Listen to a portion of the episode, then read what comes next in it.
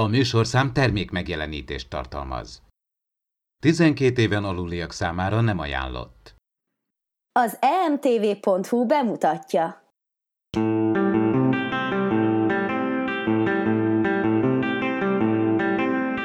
Ez itt az Impulzus Podcast, az űrszekerek Star Trek tematikus epizód kibeszélője. A fedélzeten Csaba, Attila és Dave.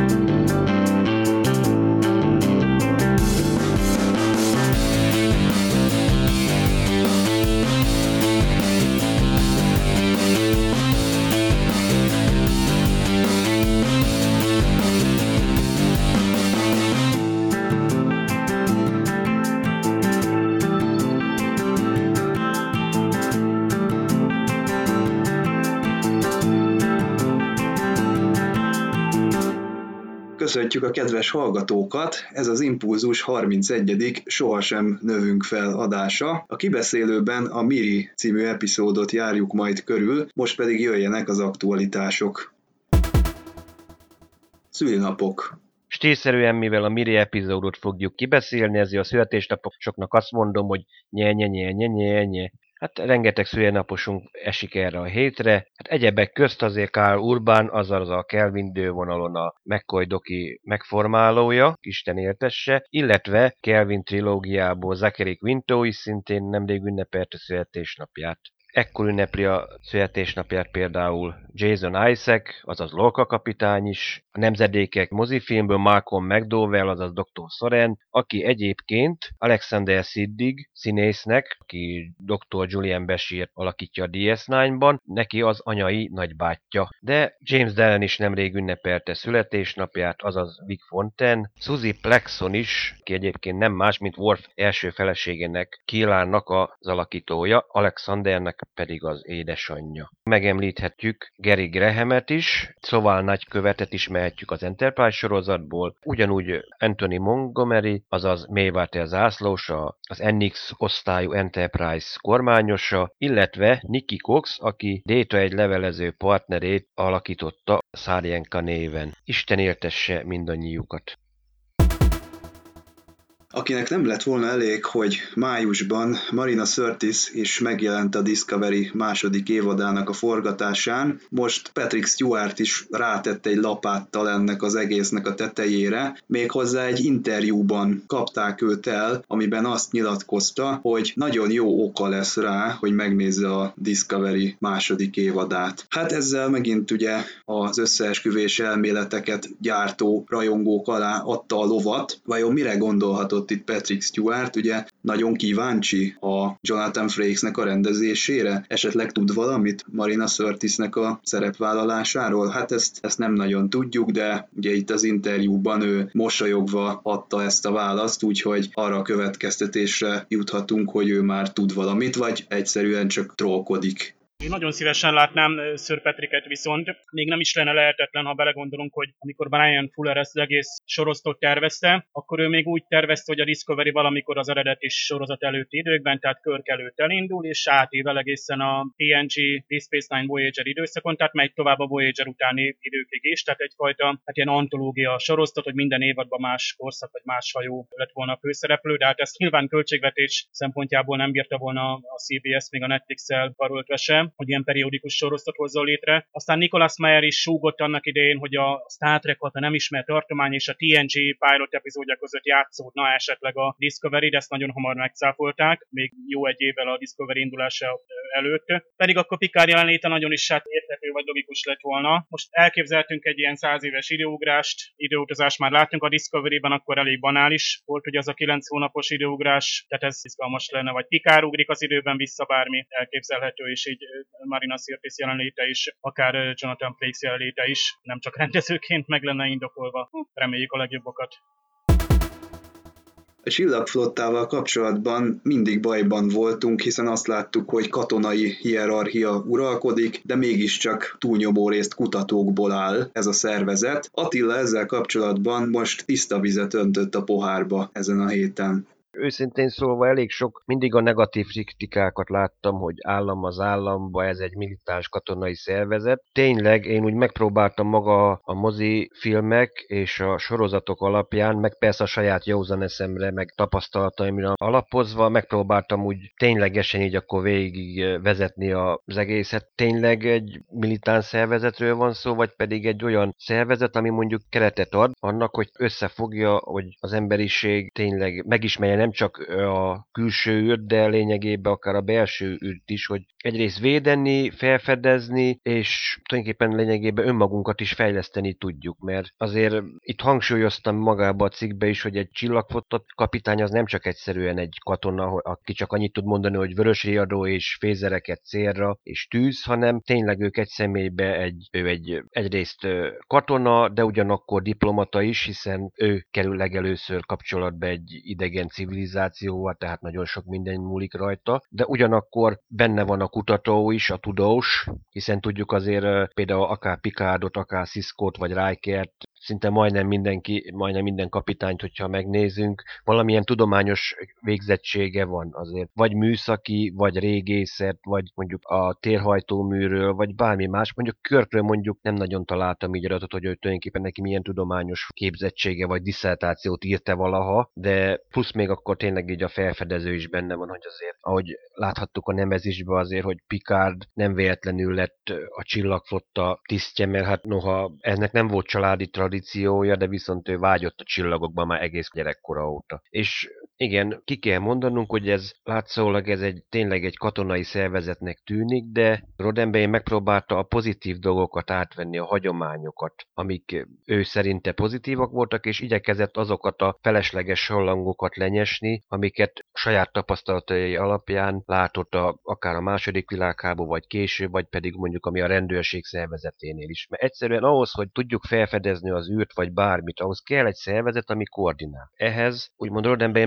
megpróbált egy olyan szervezetet létrehozni, ami, ami ezt meg tudja oldani. Ha nem is azt mondom, hogy a jövőbe látott, de tényleg egy ilyen típusú szervezetre, ami egy ilyen fél, hát azt mondom félkatonai szervezet, mert vannak, vannak hasonlók egyébként a szifíróknak a tarsajában, több hasonló szervezet is létezik, de mondjuk egyiket se ilyen erősen nem kritizálták, hogy ez militáns katonai, ténylegesen katonai szervezet, mert több hasonló szervezetet fel tudnék most sorolni így már a cikk megírása után is, amelyek, amelyekre ismerjük, Magyarországon is könyvbe is megjelent, vagy akár filmen láttuk. Ajánlom mindenkinek azért, hogy érdemes elolvasni, és remélem sok emberbe azért érdekes gondolatokat ébreszt. Ha belegondolunk, akkor ez tényleg logikus, hiszen ha mondjuk a csillagkaput megnézzük, ott kifejezetten a légi erő utazik át a csillagkapun, és aztán seftel mindenféle fegyverekkel ott a jaffáknak a különböző kolóniáin, de ott mindig előkerül ez a civilek, illetve katonai tiszteknek a szembenállása. Ez a Star Trekben ezzel a megoldással sikeresen el lett kerülve, ha bár azért itt van ugye mondjuk Harry Mudd és a csillagflottának a szembenállása, de nyilván ez azért egy kevésbé hangsúlyos történet, mint ami a csillagkapuban időről időre előjön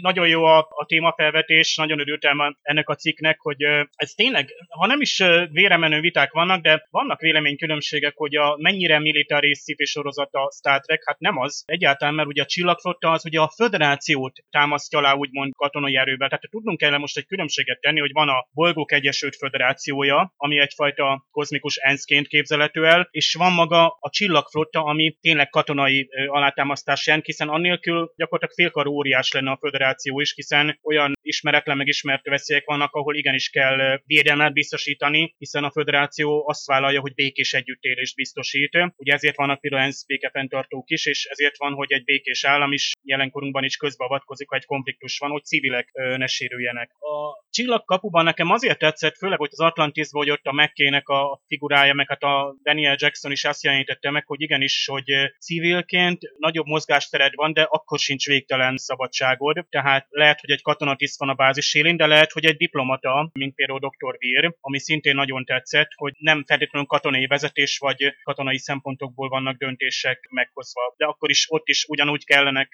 fegyverek, és főleg, hogy olyan ellenségekkel kerülnek szembe, és ott is civileket meg kell védeni. Tehát itt ez a kettősség mindig ott lesz, mégis egy idealizált világban, ha nem lett volna katonai erő, vagy a csillagfota nem lett volna rangok szerint beosztva, és nem lett volna direktívák szerint, és nem lennének parancsosztások, akkor gyakorlatilag annyira idealizált lenne már, hogy nem tudnánk elképzelni, hogy a mai ember mi alapján engedelmeskedik, vagy tud együtt élni. Tehát kell valamilyen szigor, legyen az katonai szigor is. De én nagyon szívesen láttam volna, ha több civil életet látok, akár a csillagkörök, akár a Földön, és ugye a mostani sorozat is inkább egy ilyen háborús sorozat, viszont azért itt például egy rang nélküli, tehát gyakorlatilag már nem a csillagfota kötelékébe tartozó ugye főtisztet látunk a bőrnemben, tehát ez nagyon érdekes, hogy az ő felemelkedése ugye annélkül zajlik, hogy ő újra tiszti rangot meg egyenruhát kapna. Talán egészen végig nincs is ugye rangjelzés jelvény, tehát ez is egy érdekes, hogy ezt is megmutatja, hogy valamiképpen a civil jelenlét a hajókon teljesen természetes is lehet.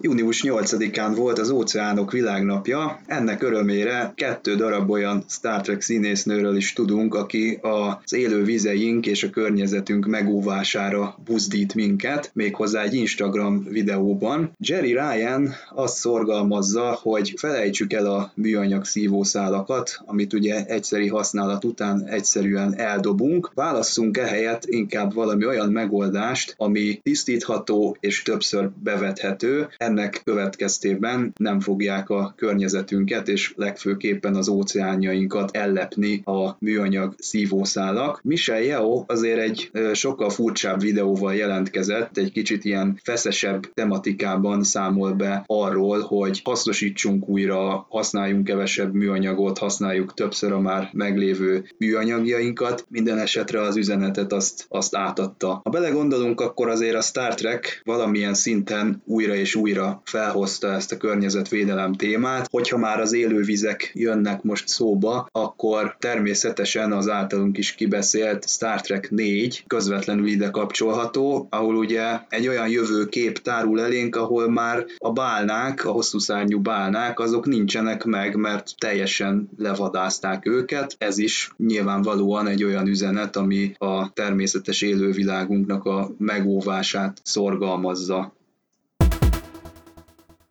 Bővített program kínálattal jelentkezik az űrszekerek második közösség találkozója, és jó hír, hogy ezúttal hétvégén fogjuk megrendezni, tehát aki esetleg munka miatt nem tudott megjelenni, vagy vidékről utazna be, azoknak is könnyebb lesz a rendezvényen megjelenni. Természetesen most is készülünk nagy nevekkel, kettőt ezek közül már nyilvánosságra is hoztunk, de itt van velünk Ádám, Hát igen, közkívánatra ilyen gyorsan egy hónapon belül meg is rendezzük az űrszekerek második közösség találkozóját, ugyanott a World 51 Gamer Barban. Június 30-án szombaton, ahogy azt Csabi is mondta, ezúttal viszont hosszabban, 4 órától este 9 óráig várunk mindenkit szeretettel, aki a Star Trekről szívesen beszélgetne, többek közt a Star Trek sorozatok magyar hangjaival, de viszünk egy plusz programot is, még hozzá a Parallaxis Live keretein belül a Star Trek fizikájáról fogunk beszélgetni dr. Vince Miklóssal, akit rendszeresen vendégül látunk a Parallaxis című podcastünkben is, és volt is már egy hasonló műsorunk, de ennél nagyobb spektrumot fogunk most felölelni, úgyhogy a térhajtó műtől a transporterig a Parallaxis podcast állandó fizikusával könnyed formában és szórakoztatóan lesz az egyik programunk. Aztán, ahogy Csabi is említette, jönnek a Star Trek sorozatok szinkron hangjai, méghozzá a média zabálók live-ban. Két nevet bizony már bejelentettünk, az egyik német Gábor Déta magyar hangja, a másik pedig Kassai Károly, aki az előző alkalommal is ott volt. Ugye ő Nélix magyar hangját gyakorlatilag vitte a sót, úgyhogy őt újra elhívtuk, és örömmel vállalta a szereplést. És természetesen az estét ezúttal is kvízzel zárjuk, bár most már impulzus kvíznek hívják ezt a programpontot. Megint lehet nagyon sok minden nyerni, mindössze válaszolni kell, kétfős csapatok indulhatnak, tehát nagyjából a játékszabályok pont ugyanúgy alakulnak, mint az előző alkalommal. Várunk mindenkit szeretettel, tehát június 30-án a Volt 51 Gamer Barban az Óca 51 szám alatt délután 4 órától este 9 óráig az űrszekerek második közösség találkozóján.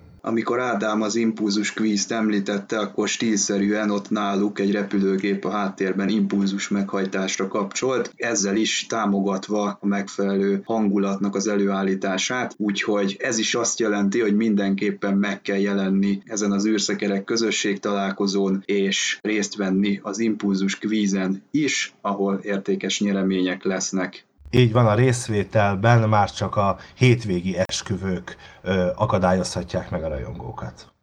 Figyelem! A műsorban spoilerek bukkanhatnak fel.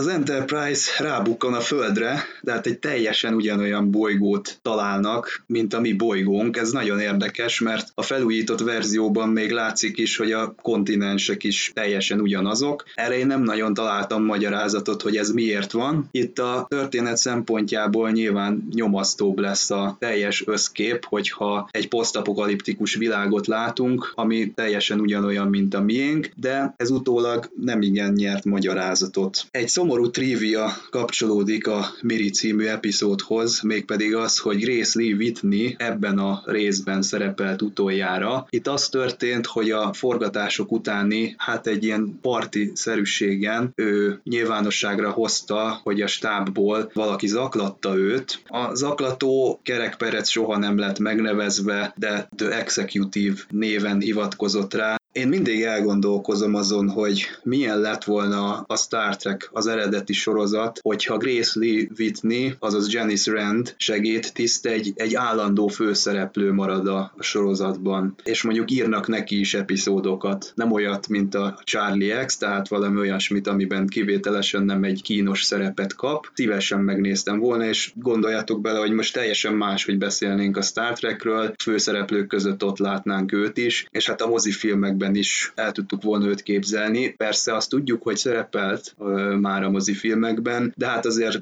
igen-igen beugró, illetve mellékszerepek jutottak neki. Úgyhogy ez, ez valamennyire azért egy ilyen sajnálatos hozzátartozója ennek a résznek. Egyébként magát az epizódot Grace Lee Whitney a kedvenc Star Trek epizódjai közé sorolja, ahogyan egyébként Jason Isaacs is félig meddig meg van magyarázva egyébként, hogy miért látunk Földet, mert egy másik alkalommal Spock említ egy bizonyos párhuzamos fejlődési elméletet, de hogy őszinte legyek, én ebben nem nagyon látok túl sok rációt. Többször meg vannak említve olyan fajok, amelyek annak idején vagy elvitek embereket a Földről, vagy pedig annak idején ők maguk is teljesztették az életet. Itt gondolok a megőrzőkre, Sargon népére, a Skegekre, az Enterprise sorozatban, amikor egy egész vagy nyugati kisvárost elvittek, akkor, amikor a, a azt hiszem a Briorik el, elvittek 1967-ben több embert is a Delta kvandrásba, tehát előfordulhat olyan is, hogy valakik a múltban valamilyen kísérlet céljából lemásolták többször is a Földet, és a lakóit gyakorlatilag azt mondom szinte molekuláris szintig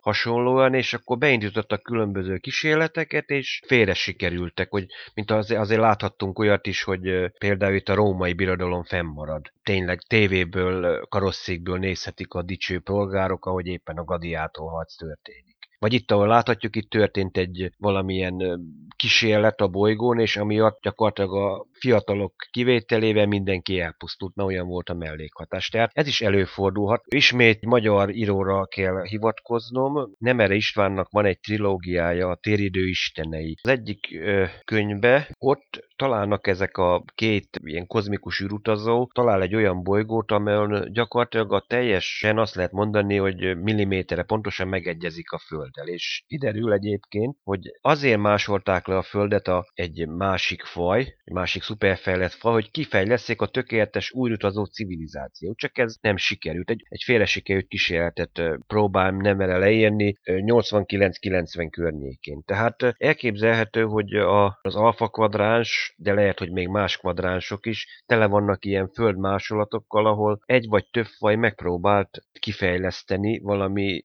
vagy esetleg egy társadalmi kísérletet próbáltak végrehajtani, hogy egy tökéletes űrhajós fajt akartak létrehozni, vagy valami, leutánozni valamiért a Földet, de hogy miért pont a Föld lett a minta, ezt mondjuk logikus, mivel hát azért mégiscsak egy emberek itt legtöbb, többnyire a főszereplők, és valamiért a Földet ilyen kitüntetett helyzetet kapott hogy mi lettünk a másolat, hogy szinte nem is nagyon látunk. Egyet látunk mondjuk a TNG-be, hogy ott van a mintakánok istene, ott például a mintakánok azok gyakorlatilag ilyen vulkáni azokhoz hasonlítanak, nagyon szinte egy az egybe ugyanazok, csak egy ilyen, azt lehet mondani, egy középkori civilizációjuk van. Protovulkániaknak lehetne őket nevezni. Hát elvileg akkoriban a 60-as években nem magyarázták meg így ilyen részletesen, hanem csak azt láttok egy földet, mutattak egy jövőképet gyakorlatilag, a, amikor még azért a baktérium ABC fegyverek még azért nem voltak olyan fejlettek, meg nem voltak annyira köztudatban, hogy bármi történhet, hogy egy vírus kiszabadul, azért Michael Crichton még egy nem írta meg az Andromeda törzset, tehát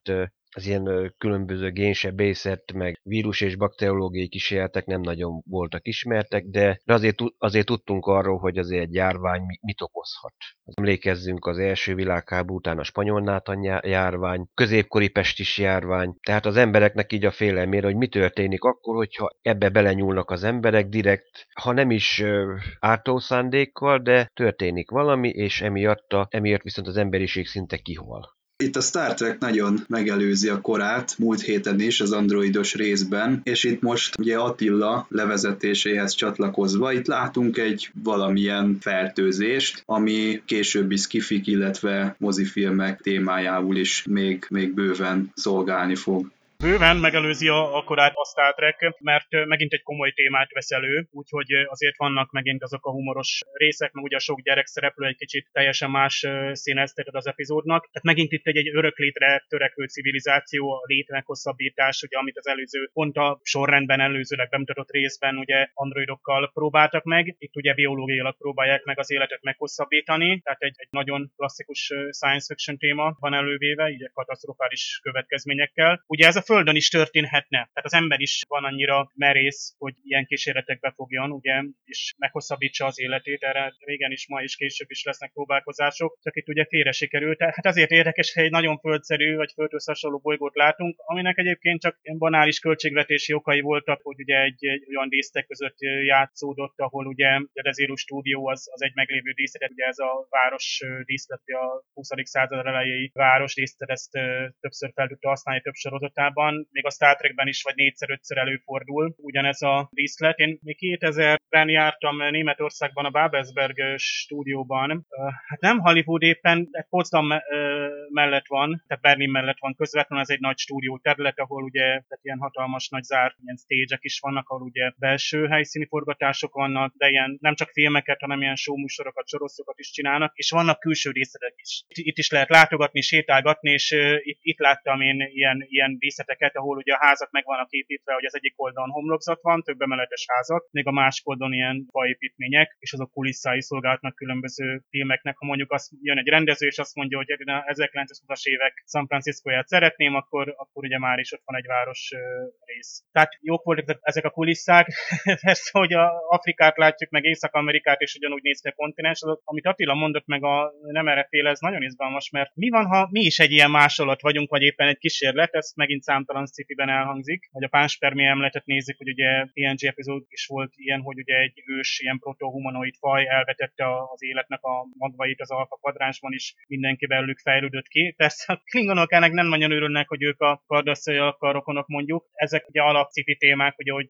onnan származunk, és van-e hozzánk hasonló, vagy van-e földszerű bolygó. A Star Trek-ben itt költségvetés miatt kényelmes volt, hogy emberszerű lények vannak, és környezetek, de attól függetlenül nagyon jó rész. Ugye itt a gyerekek az újdonság a Star Trekben alapvetően, hogy bár a Charlie-ban is azért Charlie egy kamasz volt, és pont ott a kamaszkornak a nehézségeit látjuk, ugye ezt látjuk a Mirinél is. Máskönben meg ugye itt a gyerekekkel a Star Trek mindig is kicsit nehezen bán, tehát hogy az állandó gyerekszereplők azok majd az új nemzedékben jönnek be, tehát láss például Wesley Crusher, és ott is vegyes volt a fogadtatása, mivel hát próbáltak ott is egy idealizált gyerekkort beállítani, és ezt nehezen tudták megfogni még ott például pont Wesley-nél, ráadásul ugye a kivételes tehetség miatt idegen volt a néző számára is, és aztán ugyanez volt a Jake Sisko-nál, hogy ő meg aztán egy átlag kamasz, aki viszont azért nem találja a helyét, és ő például nagyon érdekes, hogy ő csillagflottával menjen, vagy író legyen. Ott azért a végén már ott nagyon jól kialakították, hogy teljesen reálisan látjuk egy tínédzsernek a vívódásait. Aztán a Voyager-on ott volt a Naomi Weidman, hát ő, őt ugye szerintem így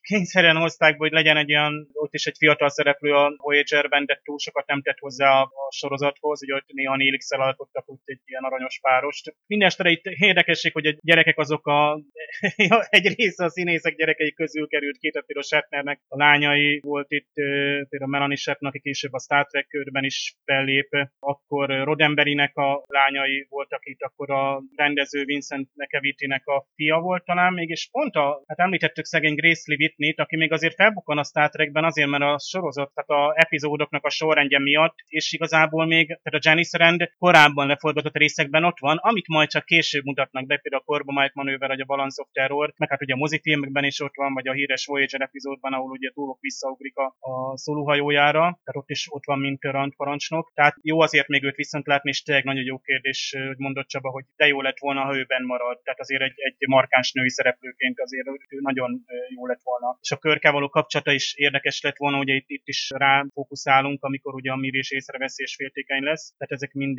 jó kérdések meg felvetések. Ugye a Grace Levittnek például a fiai szerepeltek itt az epizódban, meg nem mondom már, hogy kik voltak, talán ti esetleg megnéztétek, utána néztek, de aztán még ott az egyik fia, ő még egy későbbi, tehát a mozifilmben is, mint egy vulkáni föl fog bukkani. Tehát a Star Trek család az nagy, és, és ez különösen érdekes, amikor a forgatócsoportból adják a gyerekeket, tehát ezekre a kis szerepekre természetesen ez teljesen magától érhetődő, hogy itt kézenfekvő, tehát itt nem kellett itt castingolni mondjuk sokat.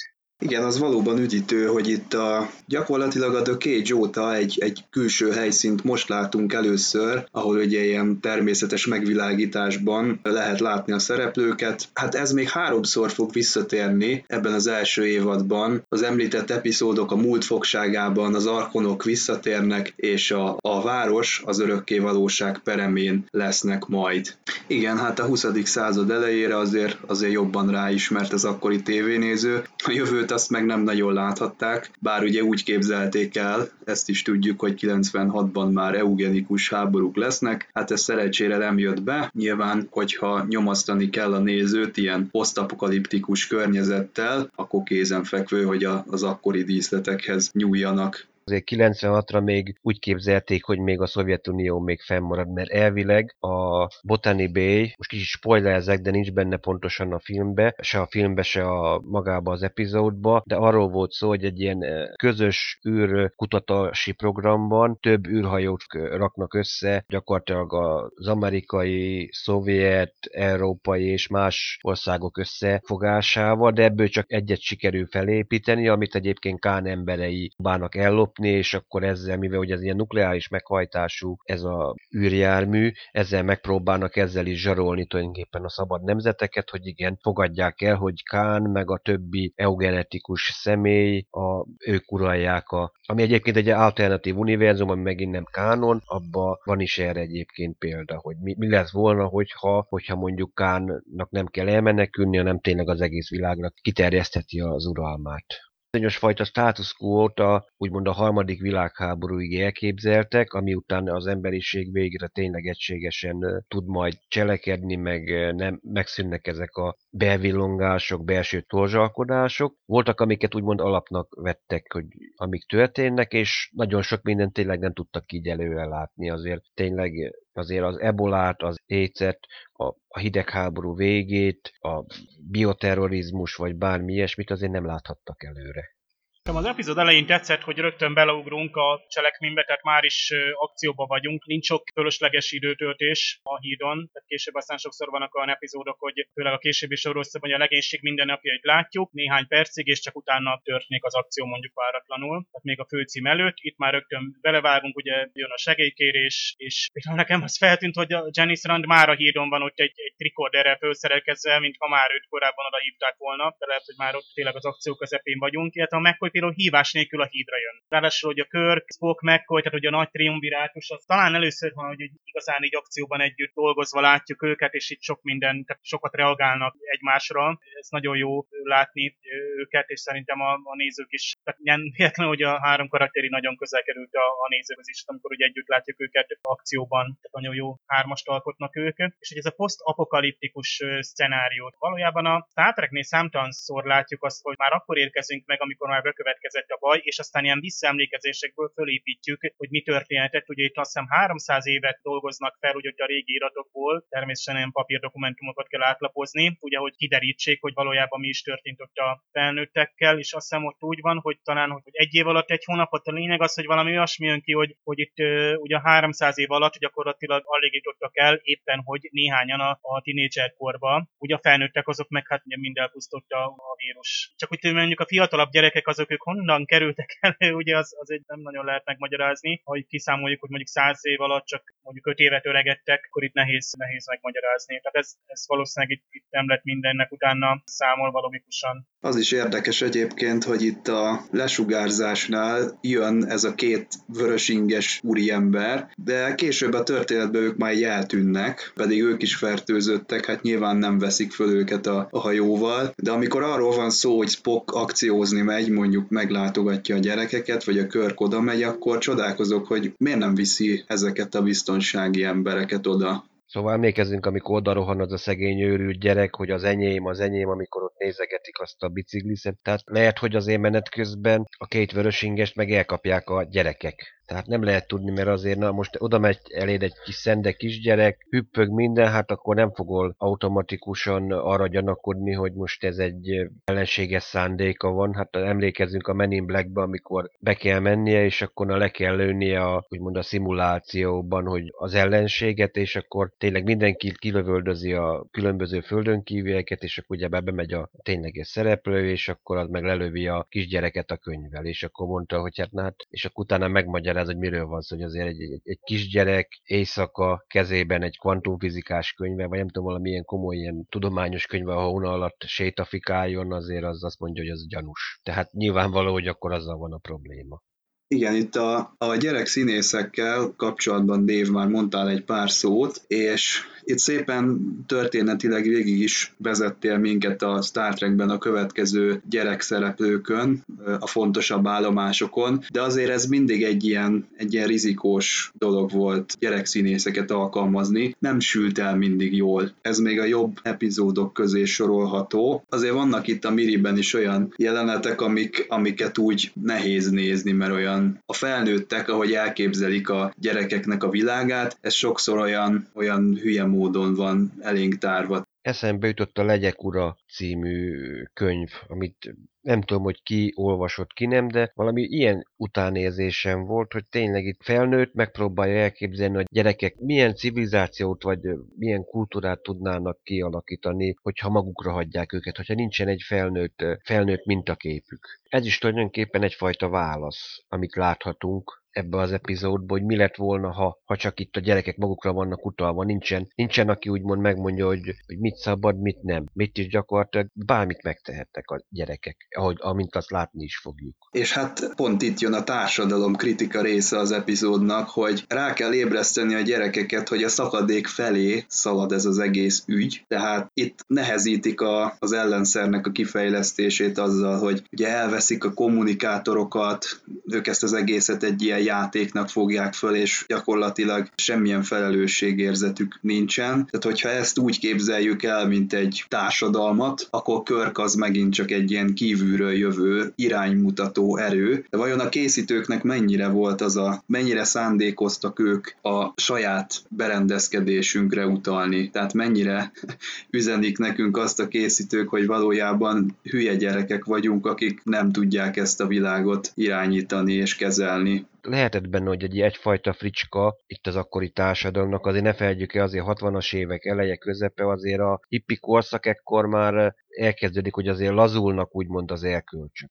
Azért már nem az 50-es években vagyunk, azért már rock and túl vagyunk, tehát minden itt lazul, tehát Pontosan ez, ez tényleg mondjuk ismerni kéne Roddenberrynek a véleményét az akkori korszakról, de benne lehet ez is az is, hogy lehet, hogy csak itt egy úgymond meg akartak alkotni egy amerikai legyek urát. Mi történne, ha, hogy csak itt nem egy szigetről van szó, hanem egy egész bolygóról. Amiről egyébként nem tudjuk, hogy most hogy nincsenek-e hasonló közösségek az egész bolygón. Mert valószínűleg az a vírus ugyanúgy elterjedt az egész bolygón, azért tudjuk, hogy más élőnyek nincsenek. Tehát lehetnek más ilyen kis gyerekközösségek, amiket aztán utána a a föderációnak a képviselőinek ugyanúgy meg kell győznie, vagy úgy mond, azt mondom, hogy meg kellene nevelnie, hogy igen, hogy eddig, eddig így értetek most már, az, de viszont ez helytelen, amit csináltok. Tehát amit mi most így látunk 50 évvel később, lehet, hogy sok mindent bele tudunk már látni a saját tapasztalataink alapján. Ők pedig még csak akkor kezdett el nyílni a, a társadalom Amerikába is. Hogy jó, egyrészt mai napig azért konzervatív bizonyos szempontokból, de nagyon sok mindenben nagyon nyitott is. Igen, de ha belegondolunk, ez minden Star Trekre igaz, tehát a körkék lokálisan egy adott helyre sugároznak le, és ott egy kis közösségre látnak rá, de ez nyilván az egész bolygóra igaz, hogy itt fertőzés van. Itt ugye nehéz, mert nem tudják fölvenni a kapcsolatot nagykövetekkel, hanem ilyen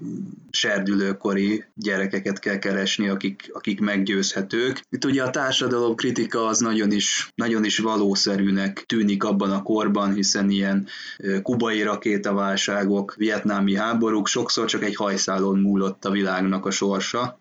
A legyek ura az nagyon jó példa volt itt Attila, és tényleg jó kérdés, hogy ez ha lokálisan látunk, hogy valahol így alakul ki egy kisebb csoport, egy társadalom, így működik, akkor vajon az egész bolygón így működik-e? Ez örök kérdés egyébként Tátrekben, vagy bármelyik szíviben, ahol ugye bolygókat fedezünk fel, és egy csoporttal találkozunk, vagy néhány emberrel, és ők reprezentálják az egész népességet, vagy az állapotokat, és amikor valamilyen változtást eszközlünk, lásd itt is, ugye egy mondattal elintézik a végén, hogy majd jönnek tanárok, és akkor ők helyre teszik itt a, a dolgokat.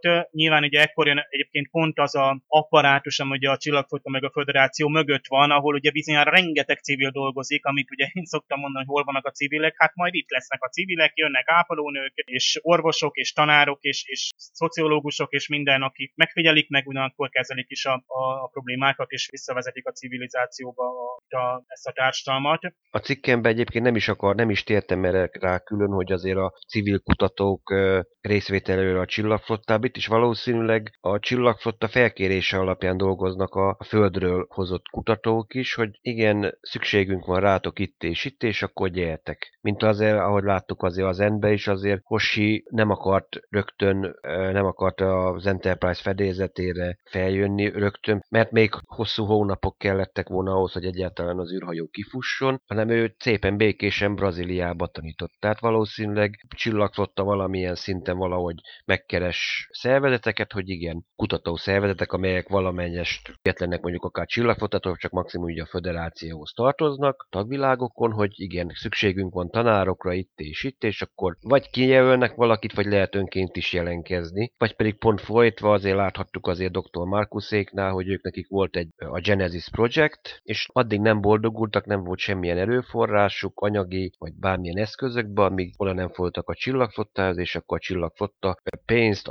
időzőjelbe teszem pénzt, meg űrállomást, meg különböző eszközöket rendelkezésükre bocsátott, hogy gyakorlatilag gyakorlatba átültessék a saját elméleteiket. Tehát itt biztos, hogy van valamilyen felkérésen alapuló elvezetek közötti együttműködés, hogy nem úgy van, hogy na most a csillagfotta azt mondja, hogy na már pedig kell két tanító, és akkor felsugarazok és úgy letesszük ott, ahol kell, hanem tényleg vannak, akik tényleg így együttműködnek, hogy ennek az űrbe is, mert azért ne feledjük Roddenberry úgy képzelte el akkor is egyébként a civilizációt, hogy nem mindenki hagyja el a Földet. Egyébként tényleg így az 50-es, 60-as évekre egyébként jellemző az ilyen különböző sci irodalomra, hogy akár Heinlein, vagy akár melyik, hogy az emberiségnek csak 2-3 százaléka hagyja el a bolygóját. A legtöbbi a szépen ugyanúgy végzi a dolgát, mint hogyha űrutazás nem is létezne. Vannak, akik belépnek a csillagfottába, vannak, akik esetleg úgymond kalandvágyból, vagy valamiért már szüknek érzik a bolygót, azok, azok elmennek telepesnek, de viszont a nagy része az viszont itthon van, mint hogyha tényleg semmi nem történt volna a 20.-21. század óta, ezeket viszont meg kell időnként mozdítani, mert, mert vannak köztük szakemberek, akikre szükség van.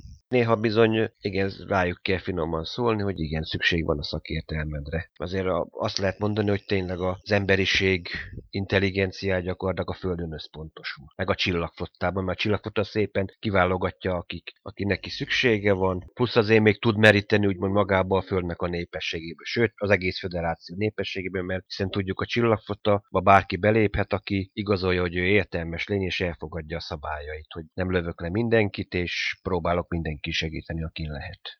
Ilyen telepes vagy ilyen bolygó kolonizációs sorosztot is nagyon szívesen megnéznék Star Trek köntösben. Emlékszem, hogy hát néhány évvel ezelőtt volt az Amazonon, hogy az Amazon Prime Video az gyakorlatilag úgy hoz ki ilyen hullámokban hoz ki ilyen pilot epizódokat, így kidob évente nem tudom négyet, ötöt, dráma, science fiction, mindenféle stílusban, és vagy lesz belőle teljes évad és sorozat, vagy pedig nem. És valami két éve dobta ki ezt az Oasis nevű hát, sorozat pilotot, amiben arról van szó, hogy egy papot hívnak egy éppen épülő kolóniára, és azt a szakaszát látjuk a távoli bolygón a telep létrehozásnak, amikor tényleg a melósok ott a munkások ilyen konténerekben laknak még, és tehát építik gyakorlatilag a jövendő lakosoknak a telepet, és ott tehát ilyen misztikus dolgok történnek, ilyen megőrülések, meg hasonló, tehát ilyen misztikus citybe ment volna ez átgondolom, de sajnos nem lett egyelőre belőle sorozat, de annyira jó atmoszférája volt, tehát nagyon jó dráma lett volna szerintem belőle, ezt sajnálom. Aztán ha már itt kamasz gyerekek, ugye ez a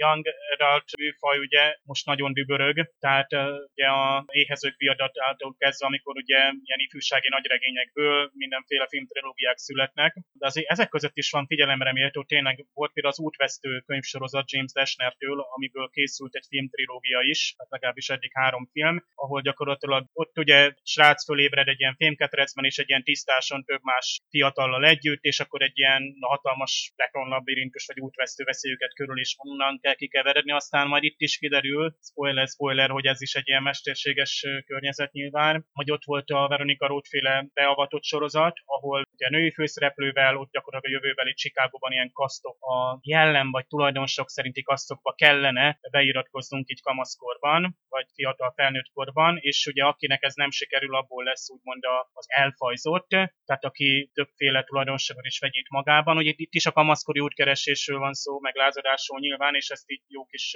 ilyen posztapokaliptikus köntösben van, itt is ugye csupa fiatal felnőtt szereplő van, tehát itt is ez a saját törvények szerint ugye élnek az egyes kasztok ott a fiatalok, tehát ott is gyakorlatilag ez a legyek uraféle adaptáció. Illetve most is fut a egyik magyar csatornán, a szintén könyv alapján készült, ugye The Hundred, The 100, magyarul a Visszatérők című sorozat, ez már valami 5 vagy 6 évadon keresztül fut ugye a CW amerikai csatornán, és magyarul is már jó pár évad lement. Itt ugye arról van szó, hogy a Föld egy lakhatatlan áll ugye pár száz éve, és egy ilyen űrállomás, tehát gyakorlatilag több űrállomás összekapcsolással egy ilyen hatalmas űr komplexumban élnek az utolsó túlélők, felnőttek és gyerekek is, és akkor időnként hát onnan hát csökkenteni kell, a, mivel romlik a rendszernek a állapota is, ugye itt például akiket feláldozatónak gondolnak, száz fiatalt egyszerűen lelöknek a, a bolygóra. Mondhatni egy ilyen high school film, csak ugye a jövőbe éve, és hát ott is azért a gyilkosságtól kezdve az öntörvényűségig nagyon sok minden előfordul, tehát ami, ami a végletekig véve fiatal felnőttkorban, meg kamaszkorban jelentkezik. Tehát ott, ott is egy nagyon nehéz adat járnak be, meg jelenfejlődés van. Hát meg nyilván a kamaszkori minden másod van, tehát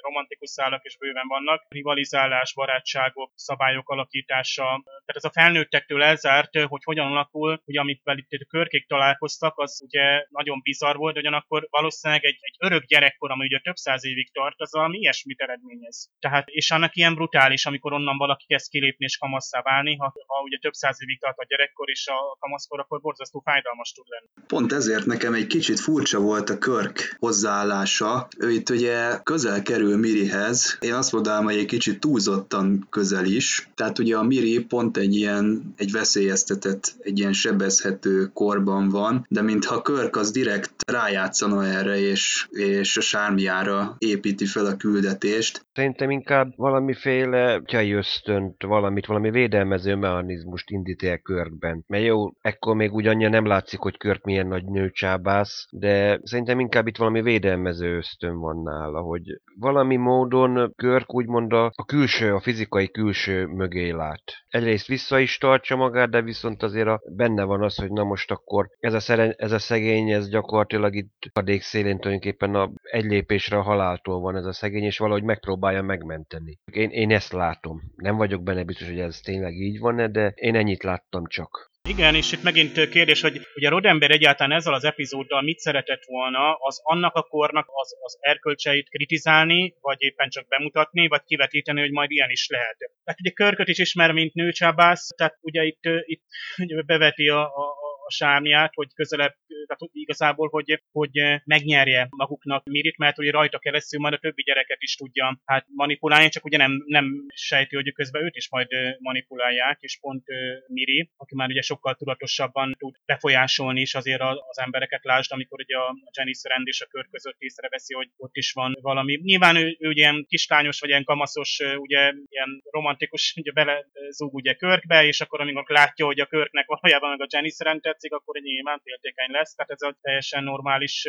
szenárió. Bár ugye Körk ugye ott, ott tényleg nagyon teszi a szépet, tehát tényleg, mint amikor ugye katonatisztek érkeznek a, a faluba, és ott ugye a seldülő lányoknak udvarolnak, úgymond. Nyilván, hogy semmi komoly nem lehet köztük, csak ugye, ugye am, amúgy teljesen ben, bennük van, hogy jönnek a fiatal lányok, és akkor teszik a szépet, úgymond, úgymond csak mókáznak. Lehet, hogy már egy mai filmbe vagy sorozatba így nem tennék bele, mert ez igen negatív konnotációja lenne, hogy itt van, nem tudom, a Shatner által alakított körk, és akkor az mennyivel idősebb. Azt mondja pont, hogy 300 évvel idősebb a, a, a Miri, ugye itt aztán ugye észreveszik, hogy hát igen, itt a, hogy tényleg a McCoy meg a, Spock ugye konstatálja, hogy igen, igen, igen, most ugye a Jim megtetszett ugye neki, hogy Spock mondja, hogy asszonyá érik. Hát nem tudom, a fordító azért liszte egyáltalán itt a, magát a képet, amikor hát azért minden más tud távolabban, mint hogy asszony legyen, de hát jó, nyilvánvalóan tényleg arról van szó, hogy, hogy belép abba a korba, amikor már ugye a, a, a játék nem jelent neki semmit, vagy a társai ugye hirtelen inkább gyerekeknek tűnnek, és akkor itt van egy ilyen hirtelen érdeklődés, Körk az egyetlen fes meg jóvágású férfi a közelben, tehát itt, és a Körk ezt ki is használja, de szerintem abba a korban pont, hogy benne volt ilyen úgymond természetes módon, hogy, hogy van egy jóképű férfi, ahogy lásd a múltkor ugye a Janice Rendel szemben is, hogy az teljesen természetes volt akár még a Spocknak is, hogy Körk ugye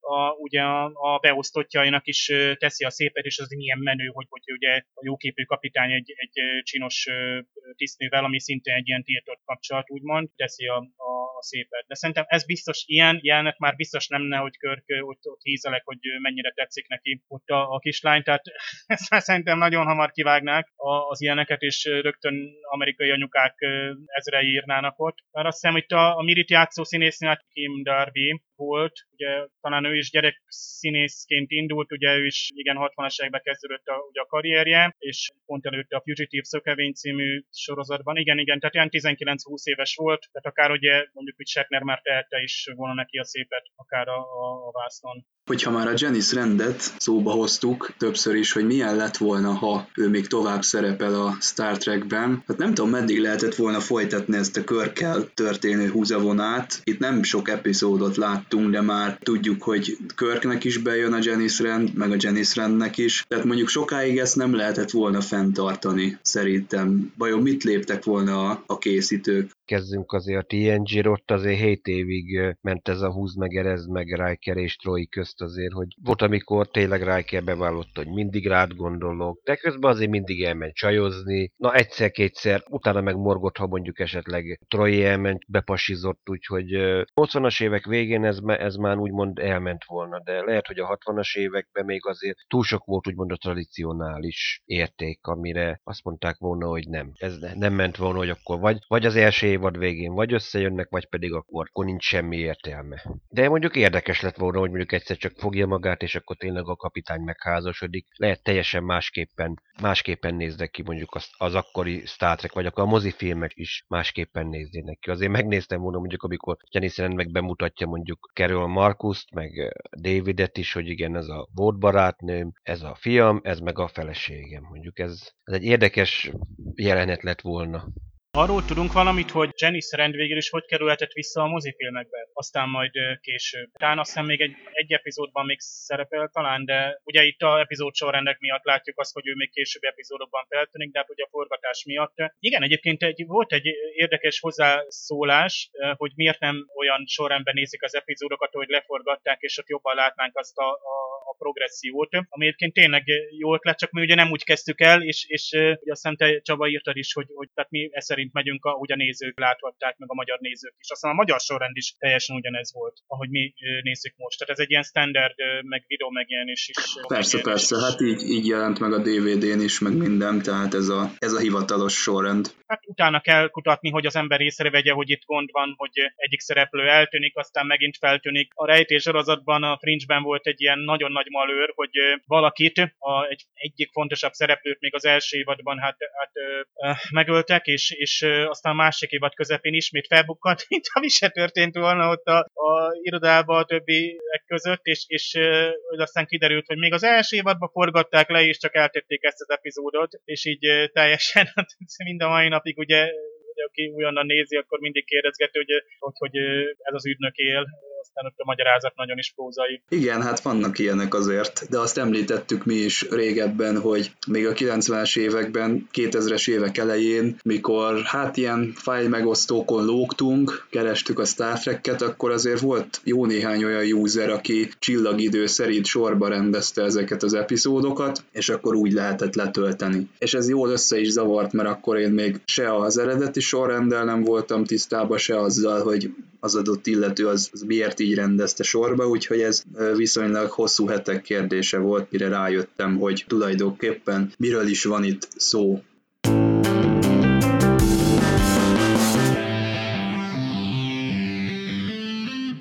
Hát ez az epizód, ez sohasem volt a kedvenc részeim között. Nem azért, mint hogyha valami baj lett volna vele, egyszerűen ez a tematika nem nagyon állt hozzám közel. Igazából ezek a ez ilyen fertőzés, vírus, ezek a filmek engem amúgy se érdekeltek soha, tehát amik e körül csoportosultak. Elismerem, hogy ez, ez létezik, és, és izgalmas téma, sőt, akkoriban még ez, ez fontos volt, és tényleg a közvéleményt ez lázban tartotta, hogy mi van, hogyha ha jön egy teljesen halál halálos globális fertőzés, betegség, és, és ez az, ami majd leteríti az emberiséget. Ez akkor egy, egy valóban izzó téma volt. Ezek engem valahogy mindig elkerültek. Ezen kívül azt tudom mondani, hogy azért a karakterek jók voltak, tehát ahogy Dave is mondta, a triumvirátust együtt látni az akcióban üdítő volt, ilyen szempontból ez egy, ez egy standard Star Trek élmény volt. Nekem még mindig nagyon tetszenek a zenék. Én azt mondanám, hogy a saját ízlésemnek megfelelően ez egy 10-ből 6-os epizód volt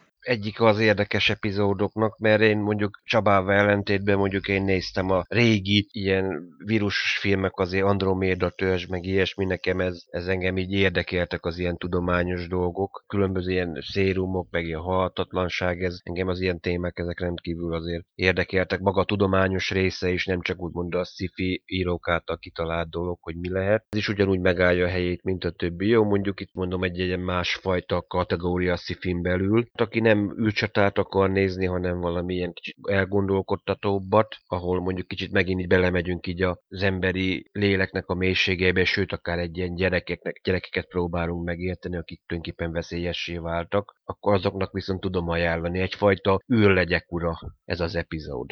És tényleg az, hát itt, itt eltekintve itt a gyerekektől, akik ugye inkább idegesítőek voltak, engem is tudományos rész fogott meg, tehát hogy McCoy fejleszti a vakcinát, hogy ez a biokomputer, és akkor a Spock, mint a pénztárgépbe ütögeti be az értékeket, és aztán a gép kiköpi neki a végeredményt egy ilyen adatkártyán. Tehát ezek voltak nekem a csúcspontok, illetve amikor McCoy ugye beadja magának a, az ellenszert, ugye, és akkor nem tudjuk, hogy mi lesz vele, akkor a Spock és McCoynak ugye megint a, ez a jó kis szívódása, tehát hogy a, a Spocknak megint ugye ez a félistensége, hogy ugye itt, itt is az öldvére megmenti, vagy nem is tudom, mit mondott a McCoy, hogy nem fűlik hozzá a vírusnak a foga. Tehát ez aztán még többször előfordul, hogy a vulkániak valamire ilyen-olyan sugárzásra és betegségre immunisak, de annál több saját bajuk van, amit magáról a vulkánról hoznak magukkal, és problémák merülnek föl, de itt nagyon jó volt ezt, ezt látni. Hát az, az a rész, az a mondd el, Jim, azt még egyszer hallom, hát szerintem ott nem tudom, kidobom a monitort, de mondom, nekem ez a tudományos részek, főleg, hogy ilyen, ilyen tényleg ez a 60-es évekbeli környezet, hogy ott, ott papírokat nézünk át, és próbálunk ugye megoldást találni, ez, ez például tetszett, ugye, hogy is ugye nem lehet lesugározni az Enterprise-ról, mert ugye Spock is hordozó, ő sem mehet vissza, tehát itt az az alapszituáció jó volt, még a kicsi idegesítő módon is megerőltetten lett előállítva. A tényleg az, hogy be vannak zárva ugye a Spock megfoly is, és egy megoldást kell találni, plusz még ugye egyéb nehézséget leküzdeni. Hát ezt teszi azért mégiscsak nézhetővé a rész, de hát továbbra se a kedvenc epizódok között jegyzem. Az Impulzus Podcast nem kevesebbre vállalkozik, mint hogy epizódonként dolgozzuk fel a Star Trek kánont. Most éppen az eredeti sorozat első évadánál tartunk. Ebben a küldetésben pedig rendíthetetlen harcos társaim Dave és Attila, akik teljes erőbedobással vesznek részt az epizódok újranézésében hétről hétre. Hát akkor az eheti Star Trek szakestet lezárom, jövő héten újra találkozunk, és remélhetőleg június 30-án is összefutunk a Volt 51-ban, ahol az űrszekerek második közösség találkozója lesz.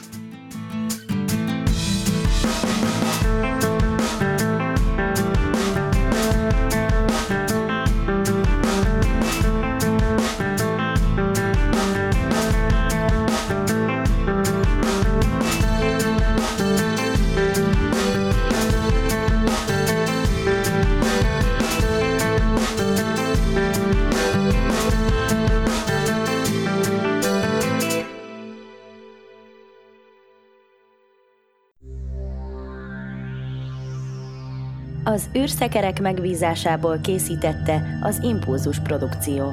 Produkciós vezető Farkas Csaba. A műsorszám termékmegjelenítést tartalmazott.